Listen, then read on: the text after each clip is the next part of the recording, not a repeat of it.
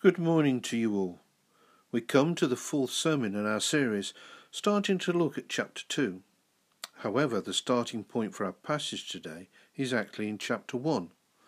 Paul is showing the people of Philippi that they are on a journey of growing in Christ's likeness.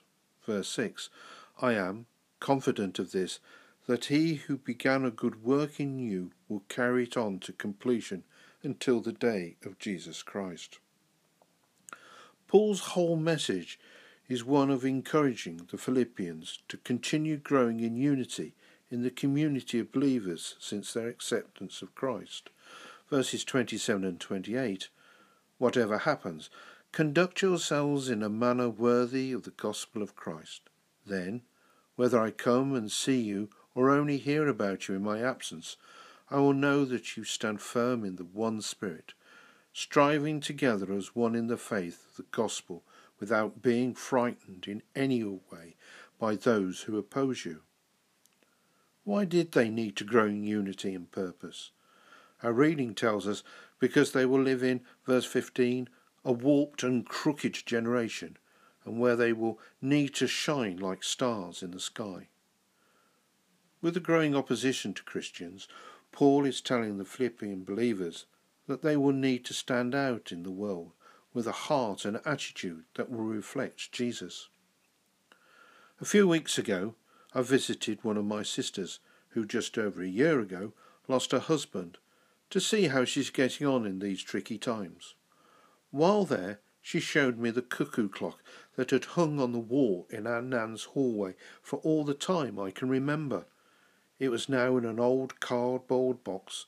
All the pieces were there but it was not working, and in a rash moment I heard myself saying, Can I take it and see if I can get it to work? Well, I'm not brave enough to take it apart completely, but the mechanism is out, and after some effort I've got it ticking again, if only for a short while. I think that the main problem is that it has never been cleaned, and it's become overwhelmed but with some time and effort the mechanism is slowly getting released and the dirt is being removed. I'm not rushing in trying to repair it though. It's a work in progress, just as the church in Philippi was, and perhaps even the Good Shepherd churches today, and in so many respects I am too, a work in progress.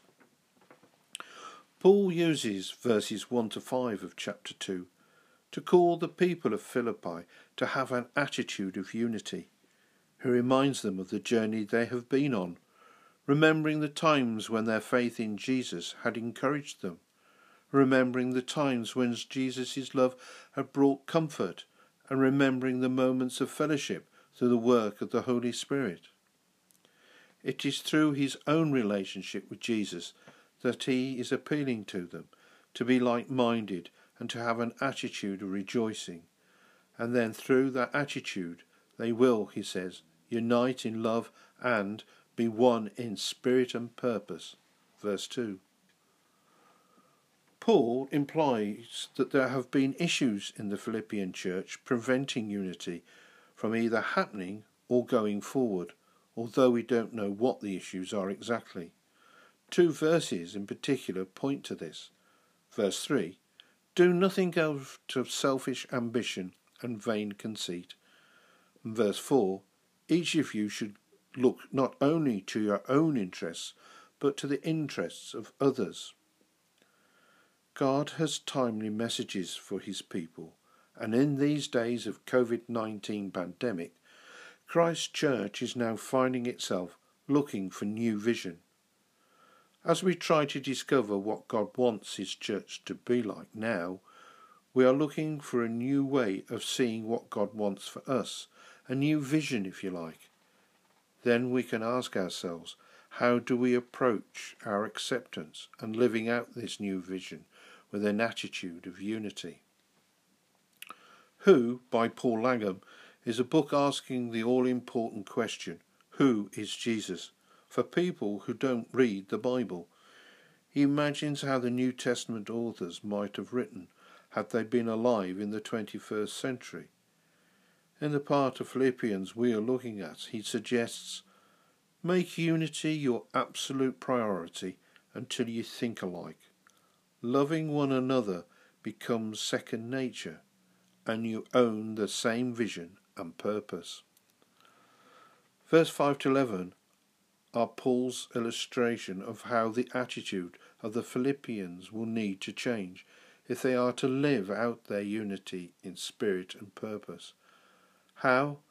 Well, he points them to the very attitude of Jesus, which is obedient, servant hearted, and sacrificial. The Philippians will need to be like this if they are going to move forward on their journey of Christ likeness.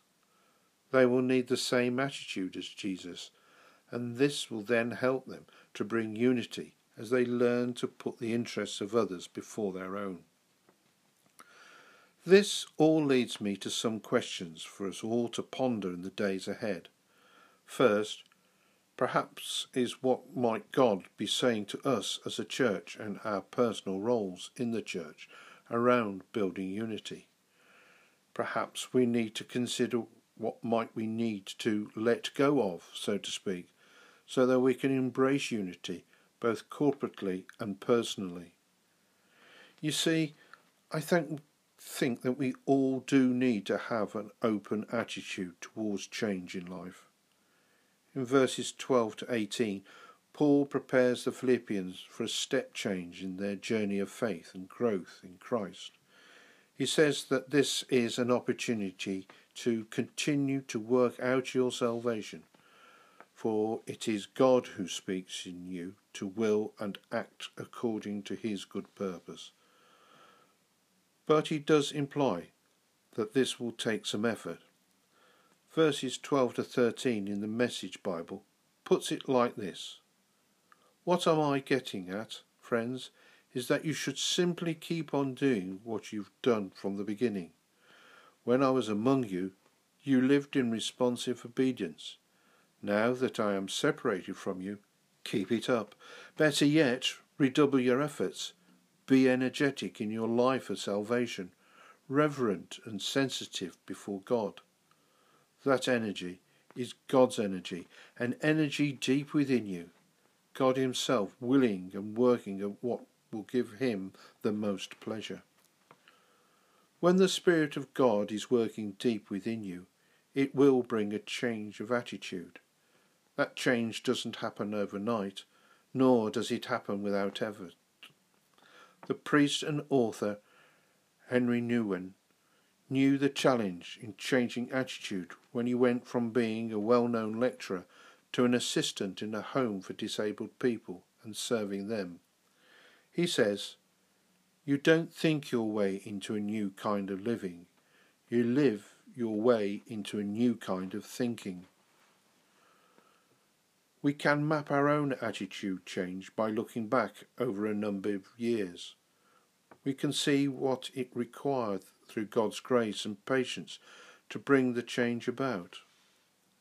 What prompting might you have received about some attitude or another that God is wanting you to change? Another question then. There are many small steps to change an attitude. What one could you take today so that you grow within the mind of Christ. Just as the cuckoo clock is a work in progress, something that needs some change. I started on the clock by taking a good look at it, hoping that it might look like how I remember it, and then began to remove the dirt and grime that had prevented it from working properly, oiling the moving parts to help it run smoothly. Now I hope that one day we may hear its call as clearly as I'm sure we will hear God's call, when we truly follow Jesus, verse 5, having the same mindset as Christ. Amen.